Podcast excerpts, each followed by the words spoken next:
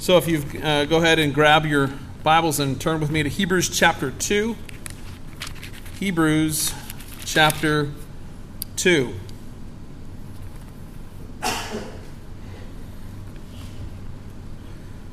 One of the reasons, or I'm sorry, not one of, the reason you and I, who are in Christ, will never experience real, true death is because Jesus took that for us. Amen?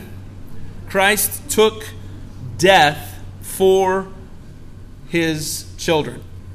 Um, we who have repented and believe in the name of the only begotten Son of God, Jesus Christ, will experience, rather than everlasting death, we will experience everlasting life. And I, I think as we go through our days, we need to be reminded of that fact. I know that sometimes the world can just be, um, it can be a killer for us. It can be just a mind killer. Uh, just anybody here tonight just exhausted from the day, just just tired from all the stuff. You're just mentally drained, and and yeah, you cried earlier. So I mean, it's it's it's all there, right? And so we go through a lot of things that we could just get bogged down. And then we start to think about our own Christian experiences. We think about our, our walk with God, and we can sometimes just get bogged down. Amen? I, I, I can.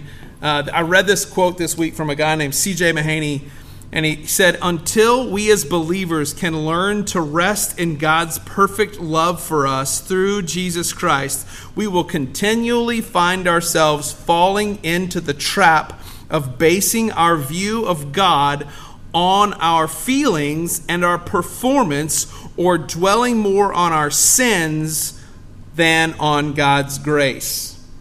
And wow, I mean, that, that, that'll preach. Amen. That'll preach. And tonight, what I want to do for us is I just want us to spend some time in the Word. We're going to look at Hebrews chapter 2 and just understanding why it's so important for us to focus on where we are and where our salvation came from. Just focusing on our salvation and seeing the person and the work of Jesus Christ and just stirring up that affection for the things of God tonight. So I'm going to start in chapter 2, Hebrews chapter 2, and we're going to look at verse, we're going to start in verse 1. Therefore, we must pay much closer attention to what we have heard, lest we drift away from it. We, we must pay closer attention. This is God, God's words telling us tonight. We got to pay a little bit closer attention to what we've heard. What, what we've heard. So we could see here from the text, the Lord's called us to pay attention to what we've learned, what we as Christians have learned. You say, well, what do we learn, Caleb? I'm glad you asked. Um, just a chapter back, Hebrews chapter 1, verse 3, just a couple verses up, the writer of Hebrews says, He is the radiance of the glory of God and the exact imprint of His nature and he upholds the universe by the word of his power. After making purification for sins, he sat down at the right hand of the majesty on high. So this is what we have to remember. We have to remember this. And, and what is he? Who is he? Number one. Number one, he is Jesus. And he's at the right hand of the most majestic or most high. What is he doing at the right hand? Man, you guys are asking some really great questions tonight. I'm really excited. Romans 8:34 tells us exactly what he's doing at the right hand of the Father. Starting in verse 34, it says, 8, Romans 8:34, who is to condemn? Christ Jesus is the one who died. More than that, who was raised, who is at the right hand of God, who enter, who indeed is interceding for us. And what is being addressed or talked about in this intercession? That there'll be no separation. Look at, look at verse 35.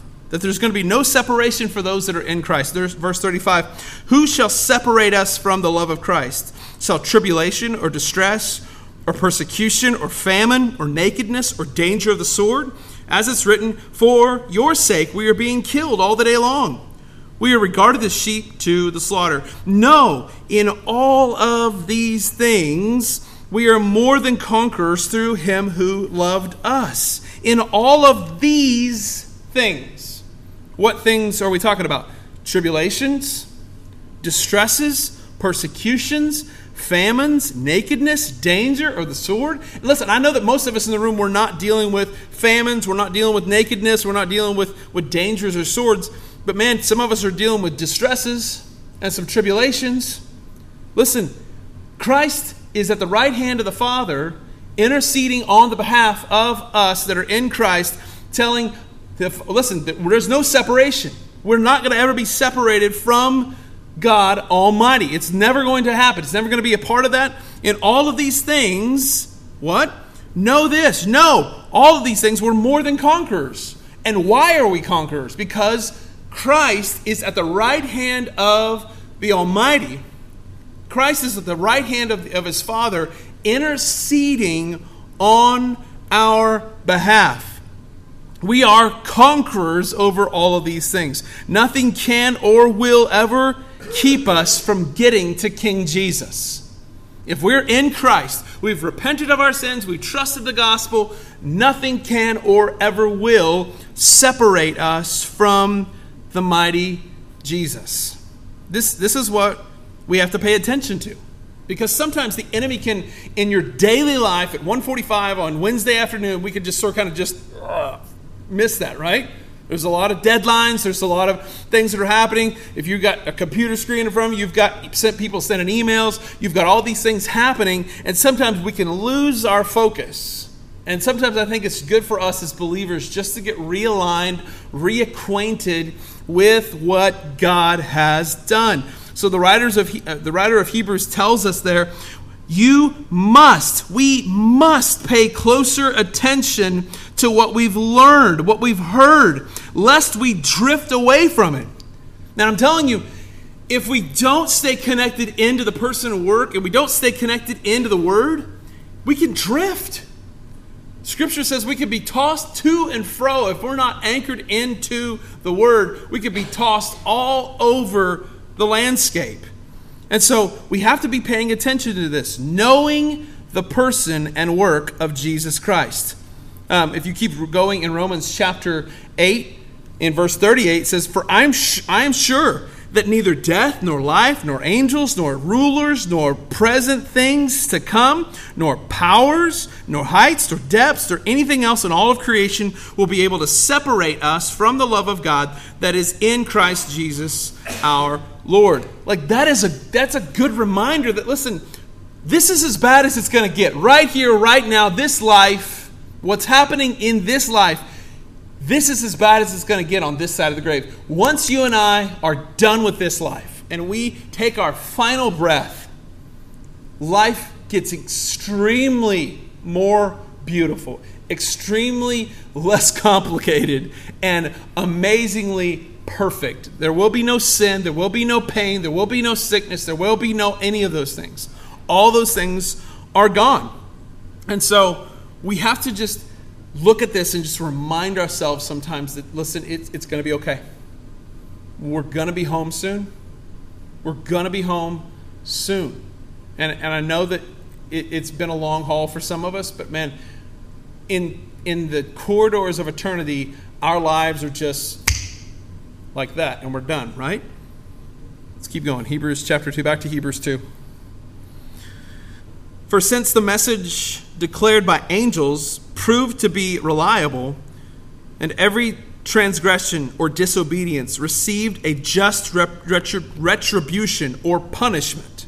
That's, this, is, this is the message. It was declared by angels. Remember in the beginning of this thing when, when the angels came to the shepherds? They declared, listen, the king's here.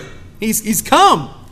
Because of the work of Christ on Calvary's cross, every act of sin for those who would believe has been paid in full. It's been paid in full. Tetelestai was what Jesus said on the cross. It is finished. That means it's been paid in full because Christ took the full weight of the punishment that was reserved. Now, listen, the punishment is reserved for those who broke the law. Remember Romans 6? For the wages of sin is what? Death. The wages of sin is death. But this is this is the beautiful news here in Hebrews that for since the message declared by angels was proved reliable, this, this message has been proved reliable. And I know that there are people out there that are trying to disprove this word. I know that people say, listen, the Bible is just a fairy tale. It's just, you know, your, your God that you quote unquote worship, he's just a sky daddy. I, those are what people call it. And I'm not trying to be sacrilegious, but that's just the words that they use. But the word here says that this has been declared by angels and it's been proven over and over and over again to be reliable. And there are people that are smarter than you and I put together that made their objective getting their PhD and, and doctorate degree in pro- disproving the scriptures. God used their attempts and actually converts them. And so, over and over and over again, God's word is proven to be reliable. And on top of that, every transgression or disobedience received a just punishment. What was that punishment that was received? Christ on the cross took the full weight of God's wrath on himself. The only one who could withstand that punishment was Jesus Christ. And he took the full weight of God's punishment onto us. And it's just something that we need to remind ourselves. Verse 3 tells us listen to this. How shall we escape if we neglect such a great salvation? Oh, like, this is the warning. This is the warning. How shall we escape if we neglect such a great salvation? It was declared at first by the Lord, and it was attested to us by those who heard. So, not only did, did the Lord preach this, then you've got the disciples who are now preaching it, and now we're here 2,000 years later, and we've got men who have faithfully preached this word for centuries. How can we neglect it? This is the warning here. The warning um, not to neglect salvation, not to neglect the, the message of salvation. If we neglect this salvation, if we ignore the message of God's grace, you will receive the punishment that was laid out on Christ's head. Think about that. So if you reject what Christ did on Calvary's cross and you do not take that, that grace gift, you then will have to experience what Christ experienced for all eternity.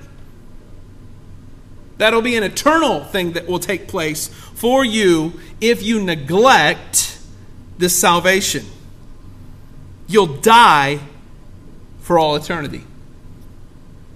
It will never end you will die eternally.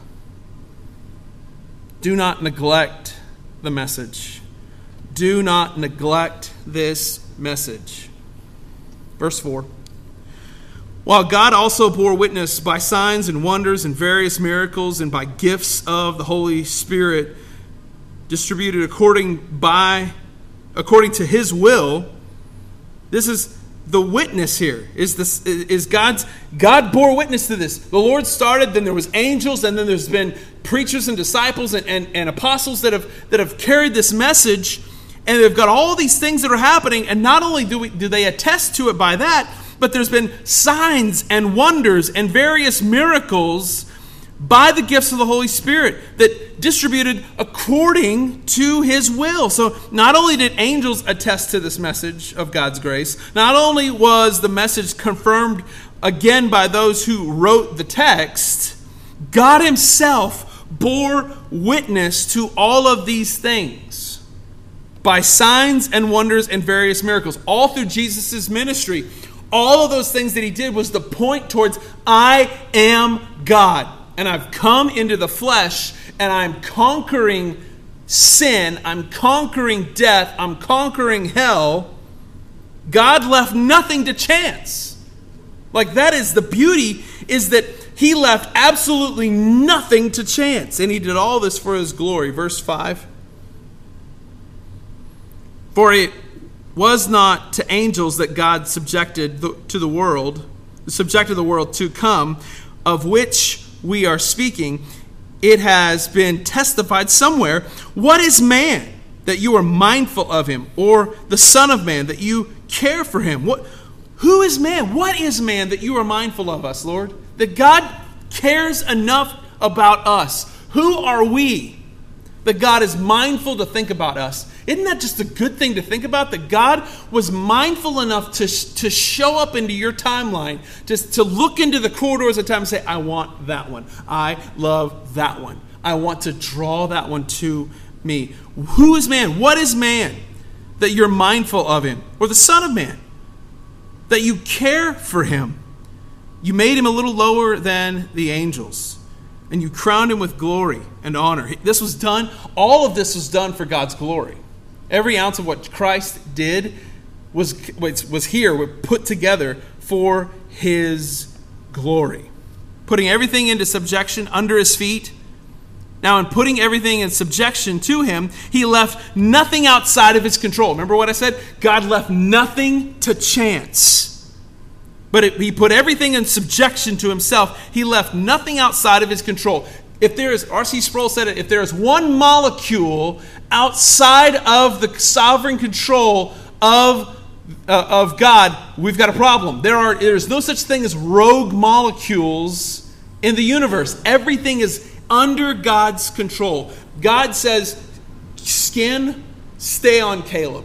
Don't fall off. Skin, stay on everybody else. Don't, don't, your skin fall, stays together because God says, stay together. Everything's held together, Colossians chapter 1. Everything is held together by the power of His Word. Everything is subject to Him. Nothing was left to chance. Woo. At present, now listen, we, we do not see everything in subjection to Him. Because here's the thing we don't see it with our naked eye. We don't see that the universe is under His subjection with our naked eye. We have to look the, through the eye of faith at His sovereign power. But verse 9 says, But we see Him who for a little while was made lower than the angels, namely Jesus, crowned with glory and honor because of the suffering of death, so that by the grace of God he might taste death for everyone. And that's the, that's the good news that Christ came and did all of this for you and I. So, what's the writers of Hebrew telling us? Don't neglect what Christ did. And as a result of all of this, you and I get to be part of this. We've been called into this grace, and we get to experience His goodness, His love, His friendship, His mercy, His beauty. And we should never, ever take that for granted. Amen? Like, we should never take this for granted. That we, that we read this and we see that He's done all this on our behalf. So, as, as it started there in the text in the beginning, therefore, we must pay attention, closer attention than, than we have been paying attention. We've got to get ourselves realigned. And the way we do that is by getting connected into the Word of God. One of the things that I have been, uh, if, you, if you've seen it this week, I've put it, I've been made, I've made a couple videos and one of the things in Psalm chapter 1 is the idea of what a man who's a man who's truly blessed. What does a man who is truly blessed look like? Well, Psalm 1 tells us. Blessed is the man who walks not in the counsel of the wicked, nor stands in the way of sinners, nor sits in the seat of scoffers, but his delight is in the law, in the law of the Lord. And on the law he meditates both day and night. So we've got this, this man who's content. And why is he content? Because he's not seeking counsel from the wicked. He's staying focused on God's word. And he doesn't see God's word as, oh, I've got to get in this thing and read the Bible again. I got, I got to go and do my quiet time again. He's not saying that this is a drudgery, it's actually a delight. That God's word he delights in the law of God, and not only does he find it delightful, he meditates on it. He's not just skimming it, he's meditating on it. Meditation is an idea of really focusing and studying and just immersing and infusing God's word into our lives. This is the man who's blessed. This is the man who's content. The man who pays closer attention to God's word. And he, he doesn't just he doesn't just skim over it. He's he's really meditating on it. Verse 3 of Psalm 1 says, He's like a tree planted by the streams of water that yields its fruit in due season, and its leaf does not wither. In all that he does, he prospers. Oh, that is why is he prospering? Because he's connected in deeply. He's paying attention. He's not forsaking or forgetting the, the price that was paid by Christ on Calvary's cross. He's reminding himself day and night. He's meditating on the commands and the words of God. And, and so he's asking God to continue to work and, and, and sanctify and set him apart. He doesn't take counsel from those that are wicked. He doesn't try to do business with those that are wicked.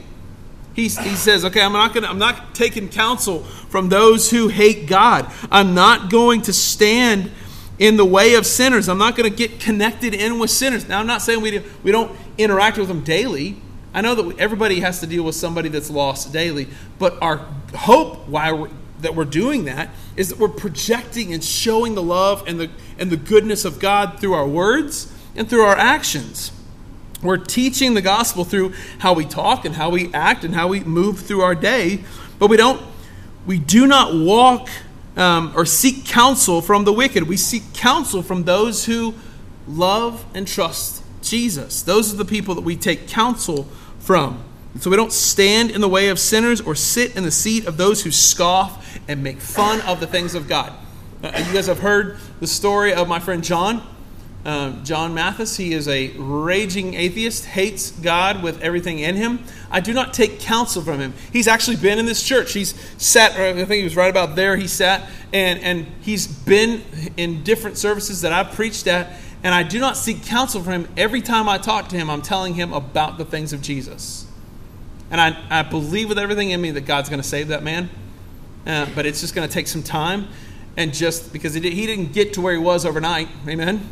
We don't none of us in the room get to where we are overnight. Amen. It took it took a slow progressive season of life that gets us to where we are. And if we neglect the things of God, if we don't pay attention to the things of God, we can drift. That's what, the writer of Hebrews says. You could drift away. You could drift.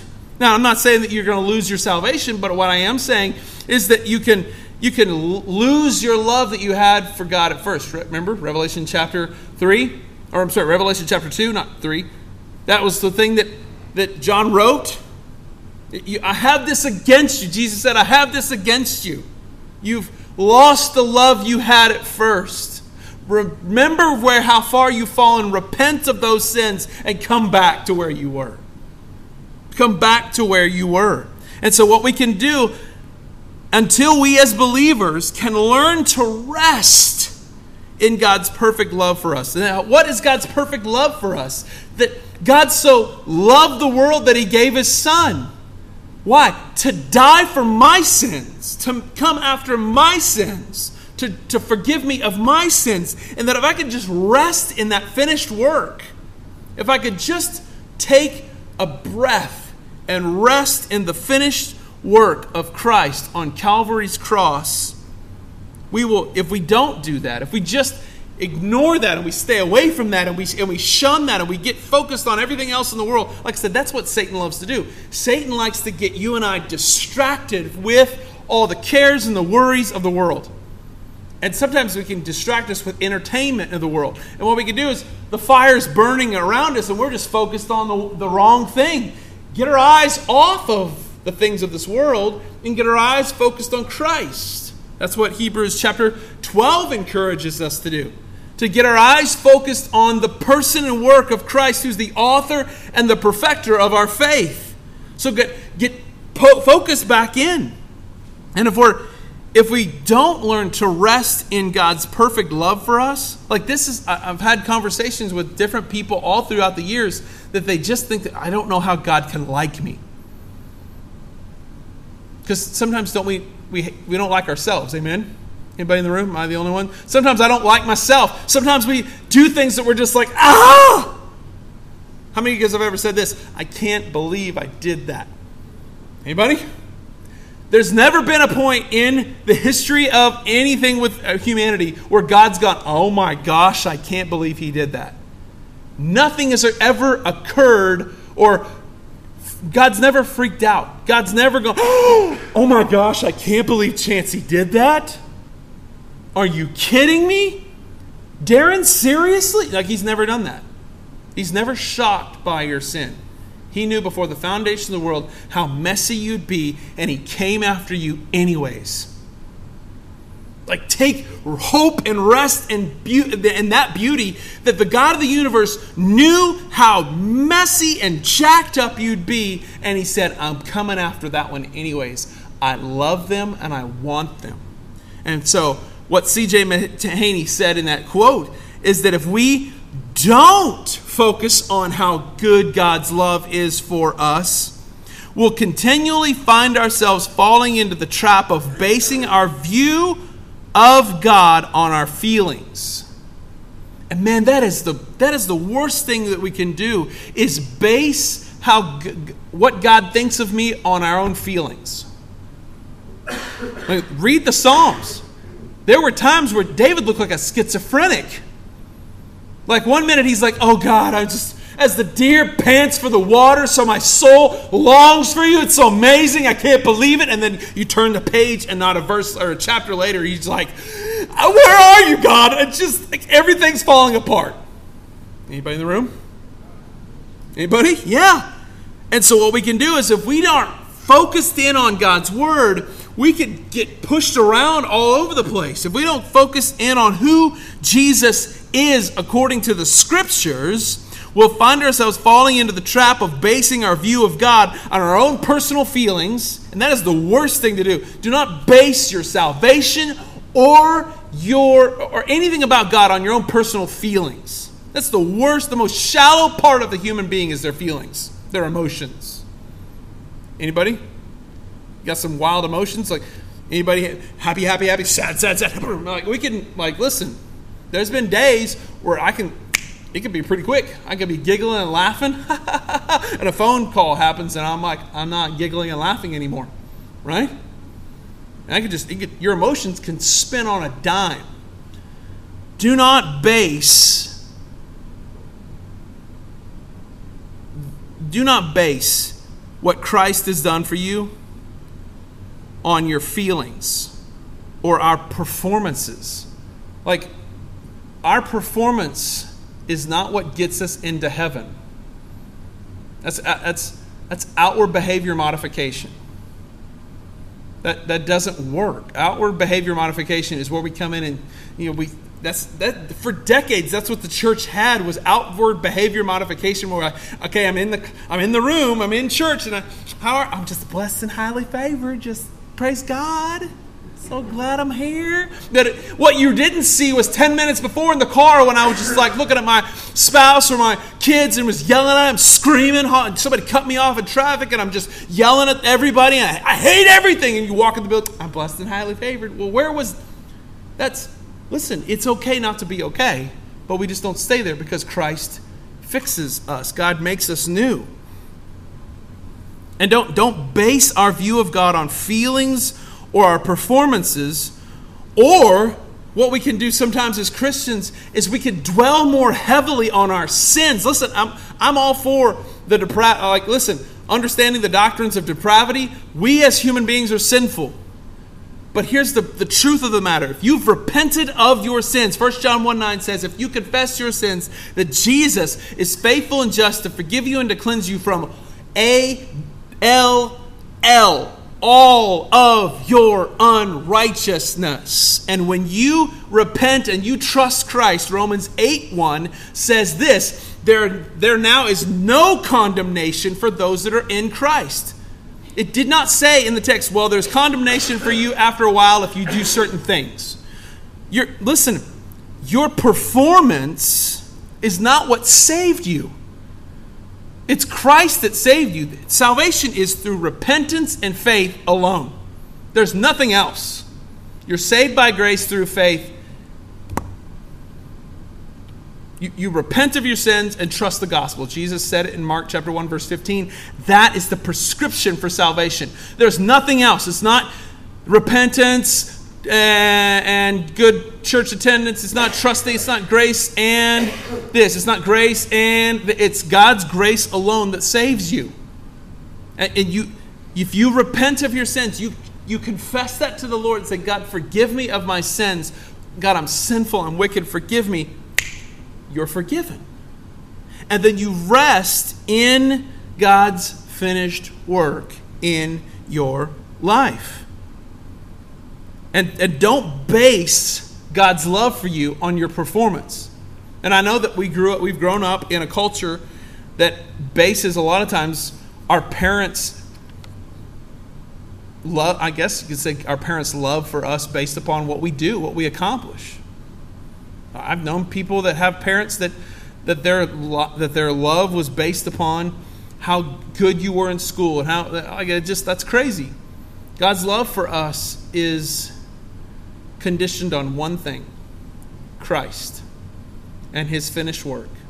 And if you have trusted him, you've repented of your sins and you've trusted the gospel, you're in. And the scriptures tell us, don't neglect this. Don't don't neglect this, but rather Pay closer attention to what you've heard, lest you drift away from it. And if, listen, if you're not focused on this, you could forget stuff. It's funny, Chancey and I were just talking. He was, he's like, man, I haven't played guitar in a hot minute. My calluses are all gone, and I've sort of kind of forgotten what to do. Why? Because I haven't been in it. I've drifted away from a little bit. You got to get in there and just, it's, you got to work that muscle. That you gotta you gotta study, you gotta read the word, and the more you're anchored to God's word, the more you're going to understand God's love for you. So the challenge for us this evening is don't forget what God has done for you. Don't forget that God loves you. Like he loves you. Like, like how do you how do you know he loves me, Caleb? Because you find in the text here that he says he's, he did all this. Listen, but we see him, verse 9 of Hebrews 2. But we see him, who for a little while was made lower than the angels, namely Jesus, crowned with glory and honor because the suffering of death, so that by the grace of God he might taste death for everyone. Christ died for you. He tasted death for you. Tell me that's somebody that, that um, well, he's willing to die for me. Well, I don't know if he likes me. He just, he was willing to die for you. If Christ was willing to die for you, I can promise you he likes you. He, he does. How do we know these things? Because this is what God's word tells us that Christ died for the ungodly. Christ died for the ungodly. Romans 5. For while we were still weak and at just the right time, Christ died for the ungodly. Anybody ungodly? Anybody in the room?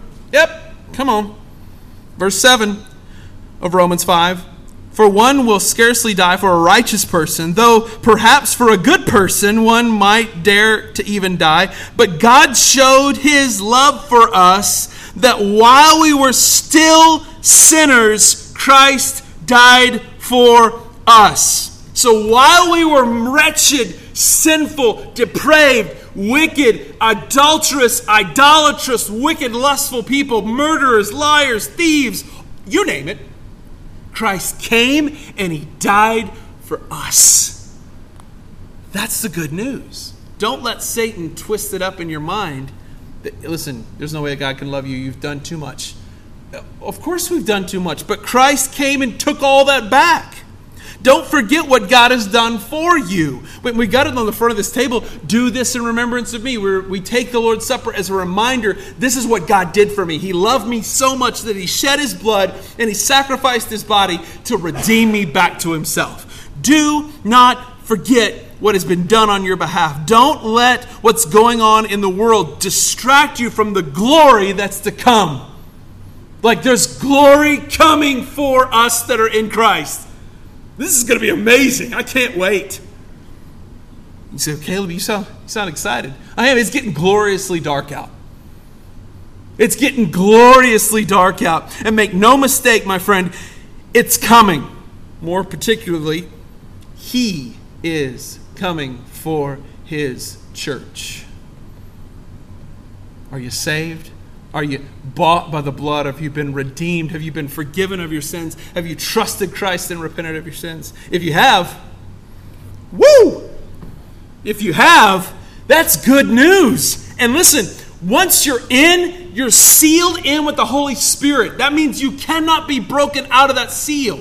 If you're sealed in by the Holy Spirit, that's what the scriptures tell us that you're sealed by the Holy Spirit and you're in. How do you know that, Caleb? Back to Romans 8. What did Romans 8 tell us? That what? Nothing can separate us from the love of God.